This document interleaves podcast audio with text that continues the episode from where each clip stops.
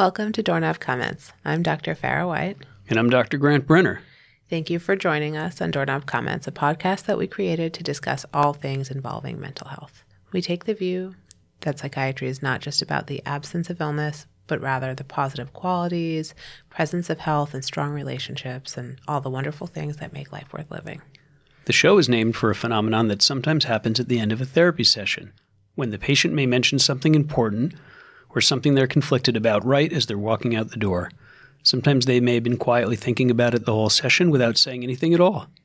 Equal parts frustrating and intriguing, it leaves the therapist holding the emotional bag. This is Farah White here with a very dear friend um, and interesting person, Jacob Appel.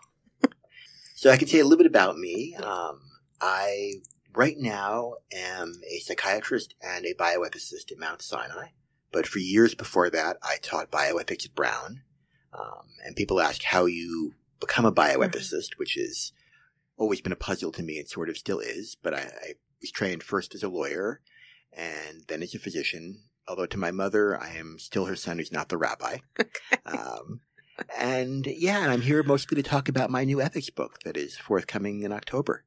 I am so excited to hear all about this because I know that it's something um, that you've been working on for a long time. Tell me a little bit about how it came to fruition. And sure. So th- there's both the practical side of it and the philosophical side. So for a long time, I knew I wanted to write an ethics book, and I sort of wanted to write scenarios that are drawn from both my own experience, but also from interesting bioethical dilemmas in the news um, from celebrity experiences, from history, but not ones that are marketed for a field of experts, but for ordinary people mm-hmm. to sort of be able to sit around the dinner table and discuss, this is what I would do. Yeah. Honey, what would you do? Are we really compatible? um, though, I mean, if you can agree on DNA testing, you really shouldn't be a couple. Okay. So noted. so that, that is the half of it. And the other half then is so I put these together and then, even though I have a wonderful agent and I've sold a number of books before, this will actually be my 15th book. Selling an ethics book for lay people turned out to be very difficult. Hmm. Uh, many people said one variation or another of, we really like the concept, but there's no shelf in the bookstore that they put ethics books on. Our marketing team has no way to market this. Um, one editor who I will not name, either the editor or the publisher, said to me, you know, we really don't see a market for this because it doesn't tie into anything we currently do. Mm-hmm. Um, however, we do have a line of vampire books. do you think you could write something on ethics and vampires? and that might be the sequel. Okay. and what do you think changed, or was it a matter of finding the right people, or? I think I got really lucky. So, so it's coming out with Algonquin, which okay. is actually now a subsidiary of Workman. Um, and I found an editor who was particularly interested in these sorts of questions. Um, and I think she took this home with her partner and mm-hmm. they discussed the issues. And she realized what my friends have realized for a long time that like I hand out copies of this manuscript and people say, I got into a fight with my wife about this. That's a good sign. Yeah. Yeah. I think that it's probably something that brings up, you know, a lot and in, in terms of just compatibility, like you said, um, and then also the emotional reaction, probably around medical issues. Um, is there one, I don't know, part of the book, or is there something that you'd like to talk about that you think will be either? Sure. Well, yeah. I can give you a sense of the kinds of issues yeah. that come up in the book. Great. And, and, I will mention that it's interesting you say that like sort of an emotional reaction and mm-hmm. possibly a rational reaction. Yeah. Um, because we all tend to think of bioethics as a very rational field mm-hmm. and we're mm-hmm. driven by John Locke and John Stuart Mill. But for those of you who are follow philosophy, there's also a bit of hume in all of us and we have our visceral instincts. Mm-hmm. And one of the challenges is meshing what you philosophically believe to be right with how mm-hmm. you viscerally feel. Right. And often people will read one of these scenarios and they will think, you know, this is the obvious answer. And then when you ask them to explain why that's the obvious answer, they struggle a great deal to come up with an explanation.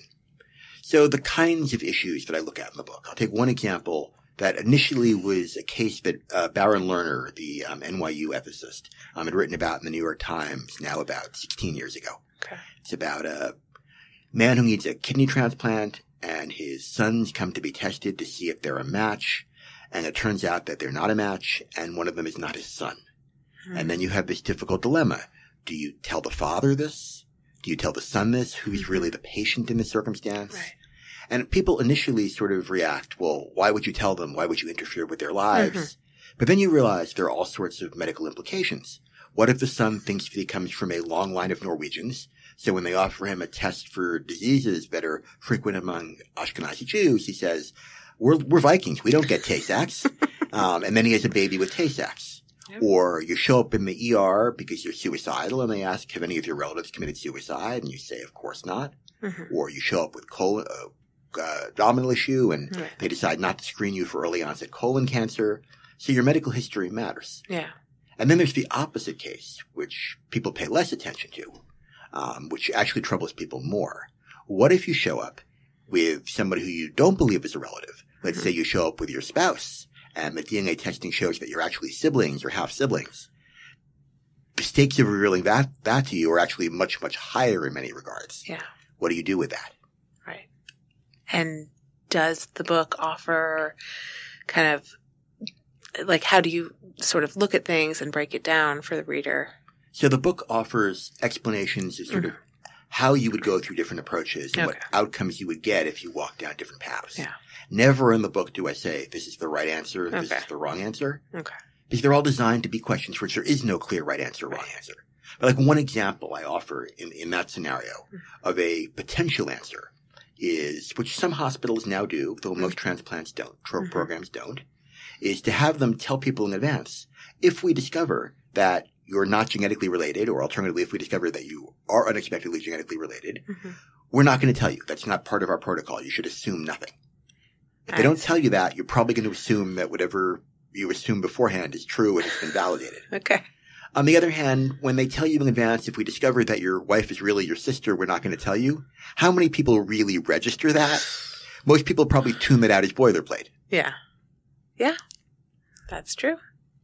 But I guess with, you know, how easy it is to get DNA testing these days, um, do you find that people are more curious? And do you think that maybe that's why it's become so common? Well, I think there's a whole set of questions related to genetic testing. This is just one of many. The book Yeah. addresses them that are floating around in society, Right. um, where the technology is often advancing far faster than people realize. Mhm. Uh, people think, for example, that their genetic information, if they send it away to 23andMe, is protected. You can't discriminate against people based on their genes. Mhm. On the one hand, as a practical matter, that's not true. The Genetic um, Information Non-Discrimination Act applies to very discrete areas like employment and health insurance, and not things like long-term care insurance or a whole host of other areas where some insurance company can say, we want to see your results, or did you get tested? But there are also the personal implications of this that people haven't really thought about. Mhm. You could say that if you load your DNA up to one of these sites like Family Tree DNA, and then they're searching for the Golden State Killer, Right. they can use this information. More importantly, and this is what people were lost sight of, is even if you don't upload your information, at least for Caucasian Americans, people of European descent, enough people have already loaded their information up that somebody pretty determined can more or less map out your DNA backwards. Really? So we've reached that point where you really don't have the genetic privacy you think you have. wow. Yeah. And so are there any, you know, people in place kind of fighting against this or is, are things just going in this direction and we have to, I mean, things are going in this direction, and we need to learn how to adopt and build safeguards, Mhm. how to adapt, because we're not going to stop this sort of progress. okay. Um, what I tell people is you can make a rule here that won't let people do it. But people will either do it on the black market, Mhm. or they'll do it in Thailand or Mexico or someplace else. yeah. And it's all a race to the moral bottom, or, or the moral top, depending on your viewpoint. Right. And in the book, do you talk about your own viewpoint? And Rarely. Occasionally Okay. I'll talk about my own experiences, Yeah. which is very different. okay. And I, I will add, I have a book of essays called Phoning Home, hmm where I do talk about a lot of my own viewpoints and my own experiences. Mm. Less so in the ethics book. Okay. Though I do offer, an example I offer for my own life is I've had testing done for the APOE allele, um, Mm. which is basically a measure of half of your known likelihood of getting Alzheimer's disease. It's still a low percentage of your overall predictive value, but it has some predictive value. Okay. Now, the ethical dilemma here is in having this testing done, you not only discover part of your own risk, but you also discover part of your parents' Mhm. risk. And then the question arises, who do you tell? What if your parents don't want to know? Mhm. Um, I was actually asked by a journal to publish an article about this. Fortunately, my parents don't read very much what I write. but if they did, they could have discovered their risk for Alzheimer's disease, which I will share with your public is actually at baseline. They're not Oh. at elevated risk. Okay. But had they been at elevated risk, it would have been a problem. Yeah. Yeah. And, and have they discussed wanting to know or not know or? It is very clear to me they would not want to know. Yeah. Um, there's actually, there are several groups of people, small insular communities that Mhm. are prone to particularly rare genetic disorders, Mhm. um, which at various times have tried to lobby either to get industry or even the government to prohibit people from developing specific tests for their allele because they're afraid that a rogue member of the community will unmask others. Wow. Yeah. And then what implications? Yeah, I mean, and, and, well, we could ask ourselves, does it make sense to prohibit genetic discrimination? Maybe genetic material is actually somewhat predictive. Someone who's going to go blind in five years is probably not someone you want to train to drive the bus. Right. Um, we use all sorts of other predictive mechanisms that are probably less effective. Mhm. Why should we look at your SAT scores and not your genetic IQ? Um, one is actually a measure of your innate abilities or intelligence. Mhm. The other is a measure of your parents' SAT scores. Right. Um, and yet we don't find the latter objectionable and are very concerned about the former. Yeah. So I, I don't necessarily say we shouldn't have rules against discrimination. We want to think about why we're discriminating. Mhm. And, and so to quote Robert Frost, we want to think about who we're walling in and who we're walling out. Mhm. Yeah. I agree. Yeah. So I can offer another completely different tack on another kind of question Sure. that is less personal and more systematic. Mhm. Um, and this is based on a real case that occurred a number of years ago, and I go, what, what mention, which hospital? But a major Mhm. hospital in the United States. Patient walked into the emergency room with a bullet wound in his stomach, Mhm. and he said, "Please treat me. I don't want to die." And he said this very lucidly, "But I don't want to be treated by a black or a Jewish doctor. I would rather die than be treated by either one." And then shortly thereafter, he passed out cold. How should the hospital handle that situation? Mhm. And you can ask yourself, like, there are three options. It should be clear, is a ma- basic teaching tool. There are three options, Okay. not two. Okay. You can not treat him and let him die. hmm According, you can treat him with whatever doctor you have available, or you can treat him with the doctor he asked for, making accommodations that obviously have significant morale implications for the staff. And hmm in some communities, if enough people make the same request, will probably have delirious implications, deleterious implications both for the Mhm. profession and for whatever groups are, Mhm. are not preferred. Um, most people view that as an unreasonable request. However, there's a continuum of requests that some people find very reasonable and others not. Okay. If you are an African American psychiatric patient Mhm. and you come to a clinic and you say, I want a black doctor because a Mhm. white person can't understand what I've been through, Mhm. some people find that a very reasonable accommodation. Others don't. Right. You are a young woman from a foreign culture and you say you want a female obstetrician to deliver your baby. Yeah. You are an elderly man and you say you want a male urologist to do your Mhm. surgery. But then the question arises, why do you want a male urologist? Mhm. And you might say, because I only feel comfortable with men touching certain parts of my body. Or you might say, you know, everybody knows men cut straighter, which is obviously not true. But do you want to get involved in the business of figuring? I, I'm not a surgeon, but my guess is that. Uh, Neither am I. Yeah. Thank God. but that being said, I mean, see, wh- to what degree do hospitals want to get into figuring out what people's motives are? Right. And then there's also the additional question of structural barriers and, and practical implications. Mhm. So you show up in the ER with a bullet wound. We can have a lot of options available to us. You, you tell me, um, you know, doc, I find this hard to say, but my father, who's now 92 years old, he's really prejudiced. If Mhm. you don't send him a white home help aide, he's just going to find fault with whoever you send him and send them back. hmm How many home help aides do we send the guy before we accommodate his daughter's Right. vicarious preference, um, knowing that otherwise we're just inconveniencing everybody and we're not Yeah. really changing the world. Right. Right. So, what ended up happening to the guy with the gunshot wound? I, I will confess, I actually don't know the answer to that. Okay. um, I, I learned this from my colleague, um, who taught at Brown Okay. for many years. Um, and he never, I believe by a conscious choice, never told me the outcome. So What What would we imagine the outcome to be? Um, I think in that case, usually, Yeah. at least historically, they would have treated, they would have Yeah. over- overruled. But you can picture more concrete scenarios where the guy Mhm. just doesn't come in and say that, where you can sort of excuse your treatment as saying it's an emergency, maybe he's in shock. Right. Guy comes in with written documentation saying he's a lifelong Klansman or some other Yeah. disturbing background, and then he sort of made a case in the same way Yeah. Jehovah's Witnesses may have documentation with them that says, I don't want a blood transfusion, Right. which is very different from you showing up in the hospital and saying, I don't believe antibiotics work. Right. Right. And then also, I think one of the big questions is how much do we have to know about how hospitals work? Um, and how much do hospitals have to really be upfront about, you know, the inner workings and No, absolutely. It's we are we forget that even though we say that the doctor should do no harm and put his Mm-hmm. patient first or her patient first, that's always in relation to the other patients. right. If my mother shows up in the hospital, she only cares about my mother. My mother's a lovely person, Yeah. but but if she has a hangnail and Okay. it costs everybody else in the hospital uh, uh, on Right. ventilators their life support to get her hangnail fixed, she wants her hangnail fixed. And more importantly, as her son, I want her hangnail Right. fixed. Um, if we hire the doctor to follow you around all day Mhm. long, um, your outcomes would probably be better. Right. Former presidents live a very long time. Yeah. Um, but the doctors, unlike the patients, are systematic players. They're repeat Mhm. players. They're not one-time players. Right. And their values and goals are, are fundamentally different. Yeah. If you have an infection, we could bring out our highest powered antibiotic and treat you Mhm. with it immediately and cure you.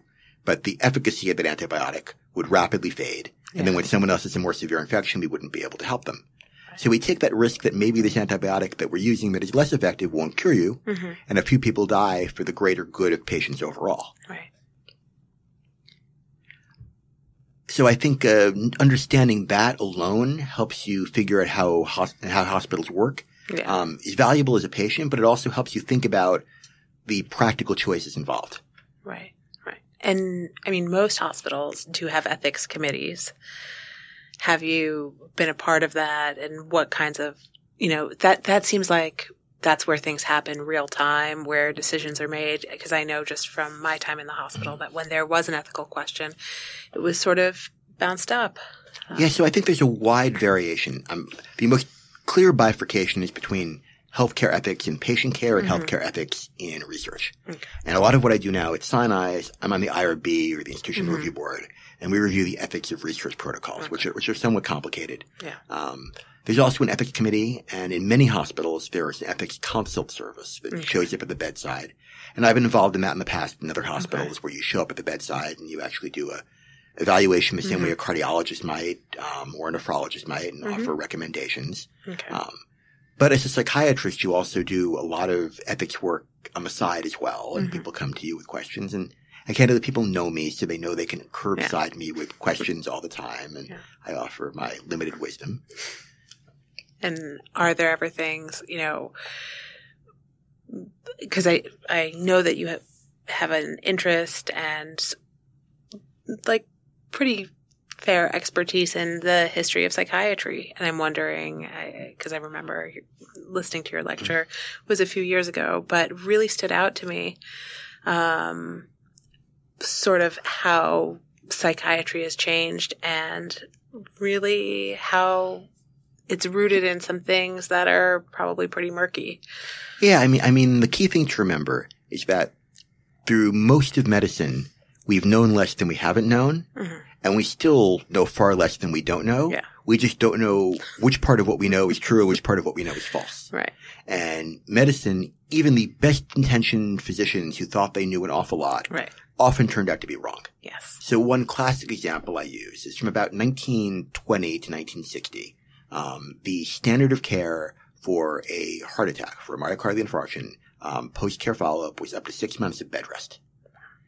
However, there was another cardiologist in New York City, this pioneer named John Davin, Mhm. trained at Hopkins, um, set up a practice on the Upper West Side, in the 1920s, Mhm. and he decided bed rest wasn't the way to go. Beer was the way to go. and he started prescribing during Prohibition. He wrote Okay. more beer prescriptions than you could possibly imagine. and the amazing thing is who did better, the patients on bed rest or the patients on beer? Yeah. By far the patients on beer. Yeah. And the medical students all think about this for a while and say, we didn't learn anything about beer curing heart disease. And it doesn't. I mean, Right. don't, if you had an MI, don't go home and drink beer. it, it won't hurt you any, but it won't help you either. But bed rest without anticoagulation Mhm. kills you. Yeah. And I mean, the whole host of thousands and thousands of people, Right. um, Clark Gable, John Steinbeck, people would have one cardiac event gosh. and then they would be put in bed and they would have a second cardiac event. Probably one of the causes of Woodrow Wilson's successive strokes at the turn of the century. Um, Gosh. so, and that's just one of, of many different examples. Um, they took out healthy adult thymuses because they thought that these were only supposed to be present in children. Um, they treated all these arrhythmias that were utterly benign in the 70s with antiarrhythmic drugs that were dangerous. Yeah. Um, so we're, I'm sure we're doing the same thing now. Mhm. Um, and not to mention there are also bad actors who can dominate an entire field. There's all Right. of Bettelheim's work on autism and refrigerator mothers. Mhm. Um, and the man was clearly a sociopath and all of his work was nonsense, yeah. but he transformed for the neg- negative the lives of tens of thousands of children for 30 years. Wow.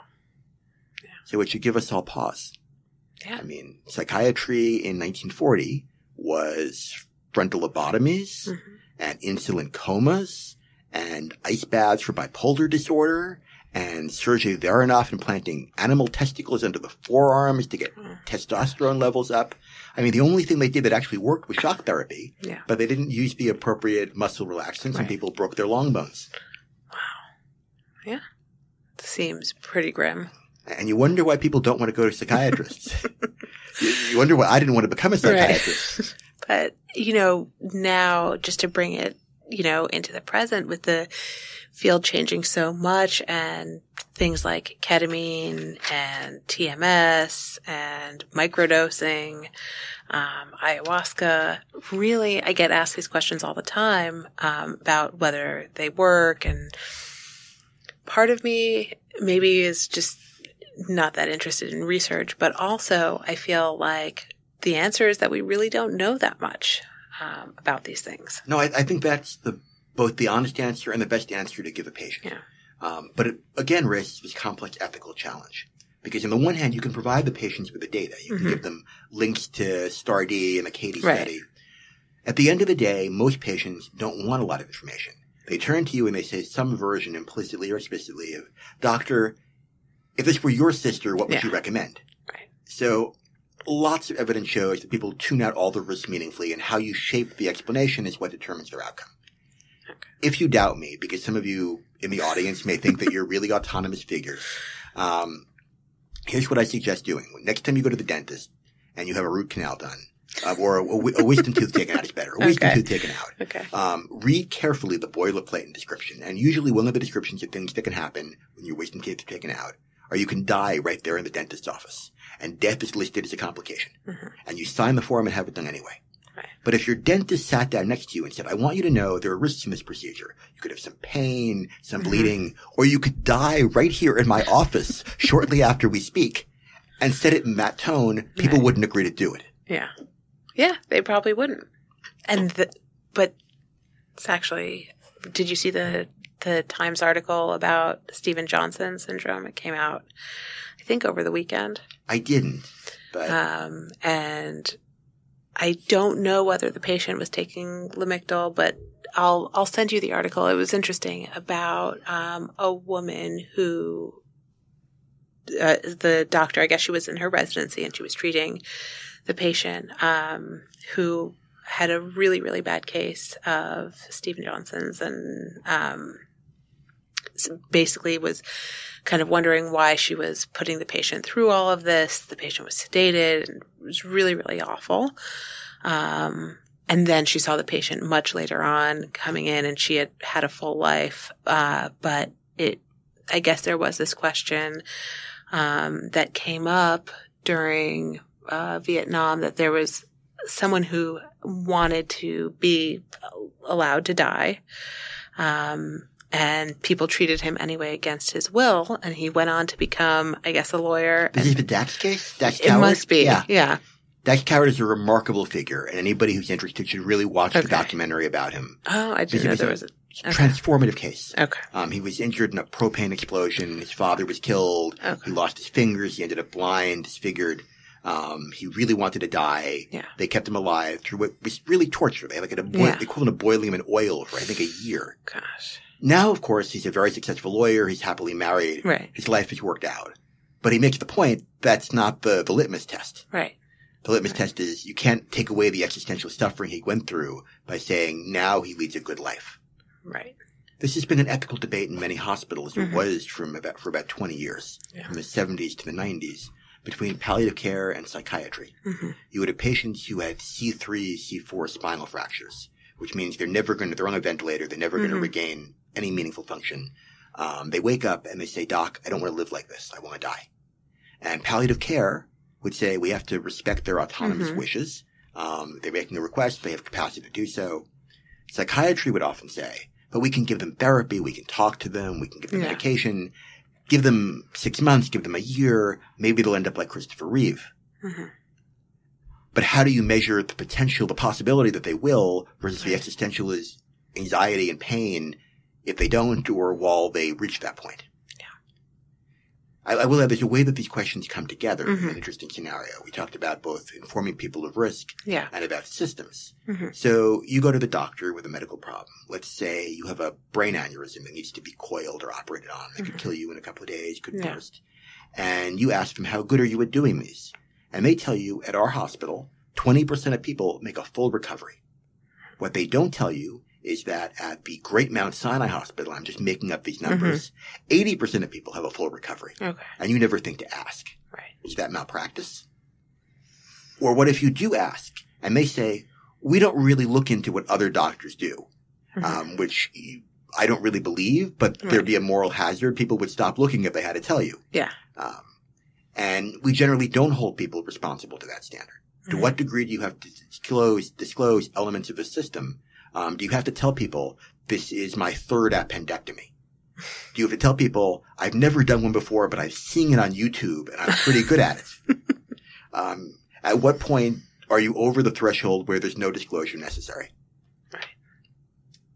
Right. And I, I actually think every patient probably has the right to know.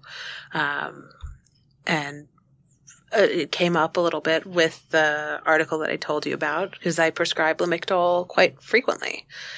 Um, and, you know, people will ask, how often, how, how many prescriptions do you write for this? And I'll say a lot. I can't quite count. And I've, have I ever seen this? No, but it's still something that I worry about constantly.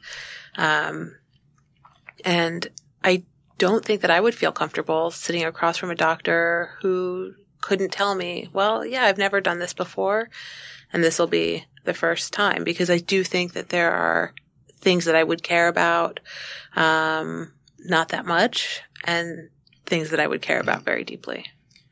The concern in requiring these sorts of disclosures or making these sorts of disclosures available Mm-hmm. Yeah. is it leads increasingly to augmentation of what is already a two-tiered health system. Okay. You could think of the example I, I mentioned earlier. Mhm. Um, if you're extraordinarily wealthy Mhm. and you want a white Christian surgeon, you just go door to door on Park Avenue knocking until you find one. Right. Um, if you are indigent and don't have social capital and you show up at the Mount Sinai Hospital, you get whoever the service attending is that Mhm. month, whether you like it or not. Yeah.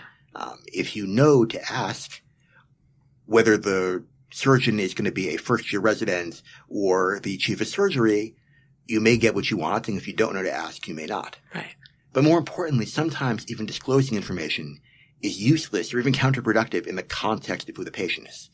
So if you tell some of my patients who live across the street from the hospital in public housing Mhm. that we have a 40% success rate, but at the Mayo Clinic in Minnesota, they have a Mhm. 70% success rate, that's like telling them on the moon they have a 77%. What good Yeah. does that do them? Right. It just reminds them that the healthcare system is inequitable. Yeah. Yeah. But No- so no easy answer. Right. But I think, you know, it's information and I wonder how, you know, I think people have a right to know certain things about. Um, Well, that's why I think the, the art of medicine, and it's a difficult one because it's somewhat autonomous and inducing and Mhm. somewhat paternalistic, is being able to figure out what people want to know that will help them make the decision they want to make. right. Because if you tell them everything, it's equivalent to telling them nothing. Yeah. That's true. But I think that ultimately people are putting their trust in their doctors and, you know, they have and and maybe they don't, right? Maybe I'm someone who really shares more than I should or more than I need to. Um, but I probably wouldn't prescribe something that I wouldn't take myself. No, that's Um, probably, uh, Yeah. Cause, assuming you had the illness in question. right. Um, I, I, I am not one of those people who subscribes to the theory that doctors should try all the medicines they No. prescribe. I have a little bit of chemotherapy today and a little bit of shock therapy tomorrow. No, but but you know, I know what I would want to be treated with if I had a panic attack. I know what I would want to be treated with if I became psychotic. You just go right to, to clozapine. Um, don't don't stop it. You Yeah, know, no. anything else along the way. Um, and so I sort of try to operate like that to you know to the extent that I can. which is great. And, and candidly, it's not the way most of medicine practices. So, for example, we know there's a paper the last few years that came out that uh, rates for C-sections have gone up Mhm. substantially, but doctors have lower rates than the general population, Mhm. and obstetricians have lower rates than doctors. So that reveals something to us about Yeah. what obstetricians would want for their care, and yet what care they're offering to other people. Yeah, yeah, I didn't know that. Um, but it doesn't really surprise me. Have you ever seen a C-section? Yeah, no, absolutely. I, I mean, it, it's sort of the same logic as a pilot tells me he won't fly an airplane. I'm not flying that on that, Right. that airline. right, right. And but maybe that's also what we can sort of, mm, you know, use as a guiding, you know, force. Um, for because obviously there are people who know the most about the risks, the complications, and the benefits of, you know, each birth option. I'm sure there are situations in which an OB would say, absolutely, let's go for a C-section. Um, Yeah, no, I mean, I mean, the challenge is that in the old days, you knew your doctor as a human being and you Mhm. spent your entire life with the same doctor. And increasingly, doctors have become a service profession in a negative sense in that they offer a service the way your mechanic offers a service. And so in the old days, um, if you got sick, almost uniformly, your doctor would come visit you in the hospital. Yeah. And now there's a separate team of specialists who take care of you in the hospital. And there's often a separate day team and a separate night Mhm. team. And if you die in the hospital, sometimes a different doctor will tell your family that you died. mm, Um, and to me, there's something unsettling about that. yeah. Yeah. And do you think that there's going to be any way that things, I don't know, that it goes back the other way or not really? I hope it does, but I'm not sure how we shift things in the other direction. Yeah. Um, I- the commercialization of medicine, which has its upsides too, also has its downsides. Yeah. In the same way, the commercialization of the economy more generally has its upsides and its downsides. hmm Um, you can complain that McDonald's and CVS have replaced your local pharmacy and your local dinette, hmm which is a bad thing. On the other hand, when you drive through rural Georgia and you go into a McDonald's, you're sure they're going to serve you and they're going to serve you the same way they serve you in New York City. Yeah. And when I was a kid driving through rural Georgia and you'd stop in a local dinette and you had your New York plates and looked like a Jew from Brooklyn, people didn't treat you the same way. Yeah. On the whole. Yeah. Yeah. Upside and a downside. I agree. I agree. Um, I will I will offer as an aside to that. Some people show up at the hospital. Mhm. My mother's a perfect example. She doesn't care how the doctor treats her. The doctor can call her names. The doctor can hit her on the head. The doctor can lock her in a closet. As long as he gets her better. yeah. Her goal is to get better and go home. My grandmother, when she was alive, on the other hand, Mhm. she didn't really care whether she got better or not. That was sort of incidental. It was the experience of being treated like a patient that mattered Right. to her. Um, Anatole Broyard has a wonderful um, article years ago. The writer, he's since passed away, Okay. about in the New York Times being treated. I believe it's called Doctor Talk to Me, hmm in which he said like what his doctor looked like and how his doctor Mhm. dressed and what photos his doctor had in his office Okay. were almost as important to him as anything else about the experience. Huh. So you can tell my grandmother that listening to her heart and lungs when she comes in for a twisted ankle serves no diagnostic Right. purpose. But if you don't do it, she feels like she hasn't gotten her money's worth. Right. E- even though I should add, by the way, the taxpayers, not her paying for it. But Right, still, she right. hasn't gotten her Yeah. money's worth. Yeah. Wow. And I don't know if that's something that is, you know, just changing over time. Do you think it's a generational thing? People seem to care far more now, and because you can see there's like City MD on every corner about just efficiency, um, and the lack of connection doesn't seem to bother most people um, of this generation. I don't. Well, I think we live in a society that is overall much less socially connected. I mean, Mhm. there's bowling alone. We have all this data on the decline of social capital, know, um, and the vast spread of social isolation Mm-hmm. and loneliness. Um, some data suggest that loneliness kills far more people than obesity or cigarettes. So in that context, this is just part of a larger trend, right. but it's a deeply problematic trend. Right. And I sort of wonder does medicine have any, just because of what we're supposed to do, um, do no harm, all of that, is there any um, obligation to practice in a certain way? Uh, Well, I would suggest there is. One of, Yeah. one of the fallacies one often hears is some vari- variation of, I went to medical school, I earned my degree, Mhm. I should be able to charge what I want, run my practice the way I want, et cetera, et cetera. Now, if you're a barber, that makes perfect sense Right. to me. There can be an unlimited number of barbers. Right. The, on- the only barrier on more barbers is how much hair there is. okay. True. On the other hand, doctors who are highly regulated and their Mhm. numbers artificially limited by the government right. um, are more like taxi medallions or Mhm. liquor licenses in many communities or radio waves or dates with Ali MacGraw. There, are- there are a limited number of them Right. and they have to be parceled out in a way that everybody gets their equitable share. I have not gotten my equitable share of dates with Ali MacGraw. I want to emphasize, but I mean, Maybe she's I- listening. yeah, maybe I'm dating myself here. I'm sure she's happily married and my mother would say too old for me.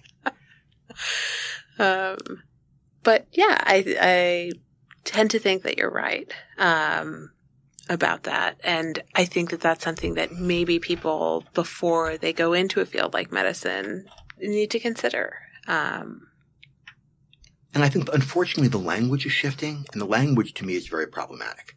I mean, I went to medical school to be a doctor, Mhm. not to be a provider. ugh, I know. Um, I I, hate since- that word. I don't know how the patients became clients. I. um, I, I- don't know how the shoppers at the supermarket became guests. I know. I, am I am not a guest of Walmart. Um, when- when Sam Walton invites me to his house Yeah. and, and, and serves me cocktails, then I'm a guest. Okay. Yeah, but I agree with you uh, that that is really problematic, and it's sort of like pr- provider. I hate that term. Um, I don't know what it even means. Um, what am I really providing?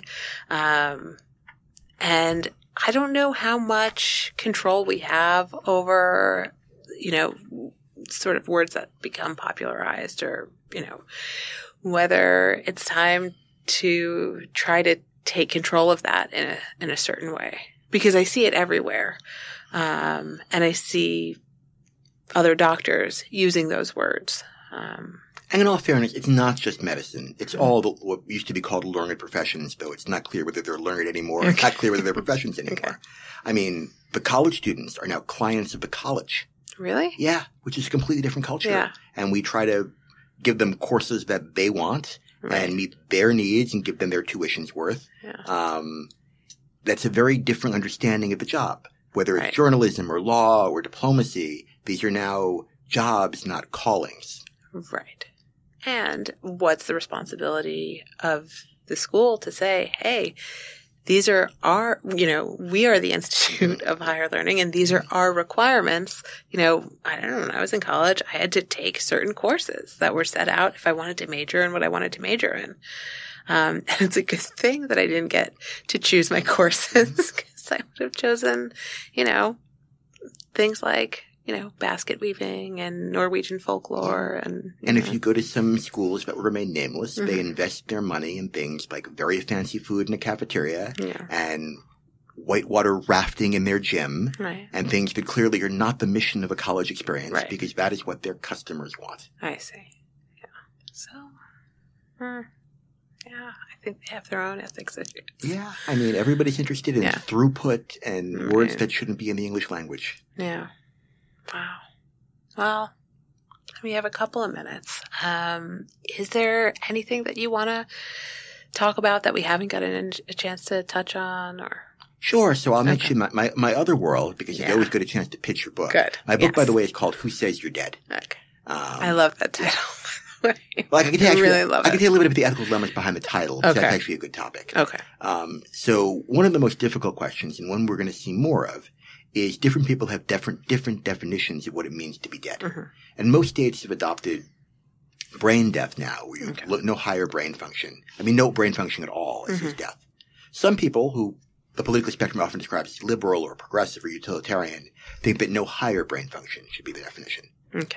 But more concerning from an ethical point of view are people who don't accept brain death at all, who only Mhm. believe in cardiopulmonary death. Mhm. So the Motl Brody case is a case that comes to mind, the, the Jesse Koochin case, um, where people want to take their relatives who have been declared dead home on ventilators and put them in their living room and keep them quote unquote alive Mhm. for as long as they can live, because that's their religious or cultural value.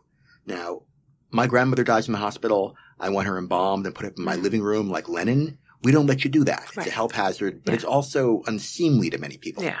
hmm because death isn't just a biological phenomenon; it's a social phenomenon. Mhm. Um, your kids can inherit your property when you die. Right. Your wife can remarry. You don't Mhm. have rights in your children, et cetera, et cetera, Yeah. et cetera. So, how to grapple with these cases as there are more and more of them becomes challenging. Yeah. Yeah. And hopefully, uh, people will, society looks to people like you for some guidance on it. Yeah, my, my goal is not, I have no answers to offer in any of these questions. My job is to let people think about if you make this choice, these are the implications of it. Right. If you make that choice, those are the implications of it. There are many positions that make perfect sense and some that are illogical internally. Yeah. But for if everybody makes the choice to keep their loved ones on respirators and, you know, forever and ever, the implications of that, you know, do we really want to kind of live in a world mm. like that? I think is is the question. Yeah, And- to what to what degree do we let other people make choices we wouldn't agree with? Right. Especially when the cost is borne by Yeah. society as a whole. Yeah. You can apply that to vaccination. You can apply Mhm. that to people who don't get appropriate care. You can apply that to addiction. It's a universal dilemma. hmm It is. But I think that there's probably some, you know, well, I guess there there's no point at which everyone agrees on anything, even. I mean, the, the, the Aztecs sacrificed their enemies and Yeah. the Egyptians married their sisters. Yeah. To get a universal ethic is very challenging. and do you think it's impossible? Um, the best way I put it, and what I taught Brown students for many years, Mm-hmm. Okay. is there are two things you have to view to, to be, I think, a functional person in the world. Okay. On the one hand, you have to understand that from the right vantage point, all ideas or a very wide range of ideas can be justified. Um, a very different range of ways of living um, have an ethical basis in them. And you should respect that. So people who start with different premises, whether it's Mhm. abortion or capital punishment, come to different conclusions, and they're not idiots. hmm You might disagree with them, but there's value in their views. Okay. But you also have to have a core set of beliefs that you can justify for yourself that define the world you want to live in. hmm And once you acknowledge that other people may be well intentioned, you still Mhm. want to advocate for the views of the world you want to embrace. I think that is such an important message, especially you know right at this moment for for people to hear. So I hope that it gets Yeah. through. And thank you so much for being here and for talking with me. Thank you for having me. It's, Yeah. um, you doubled my audience single handedly. Well, good luck with everything, and we can't wait to hear how it turns out. Thank you. Okay. Thanks. Thank you for listening to Doorknob Comments. This podcast is for general informational purposes only and does not constitute the practice of psychiatry or any type of medicine. It's not a substitute for professional and individualized treatment services, and no doctor patient relationship is formed. If you feel that you may be in crisis, please don't delay in securing mental health treatment.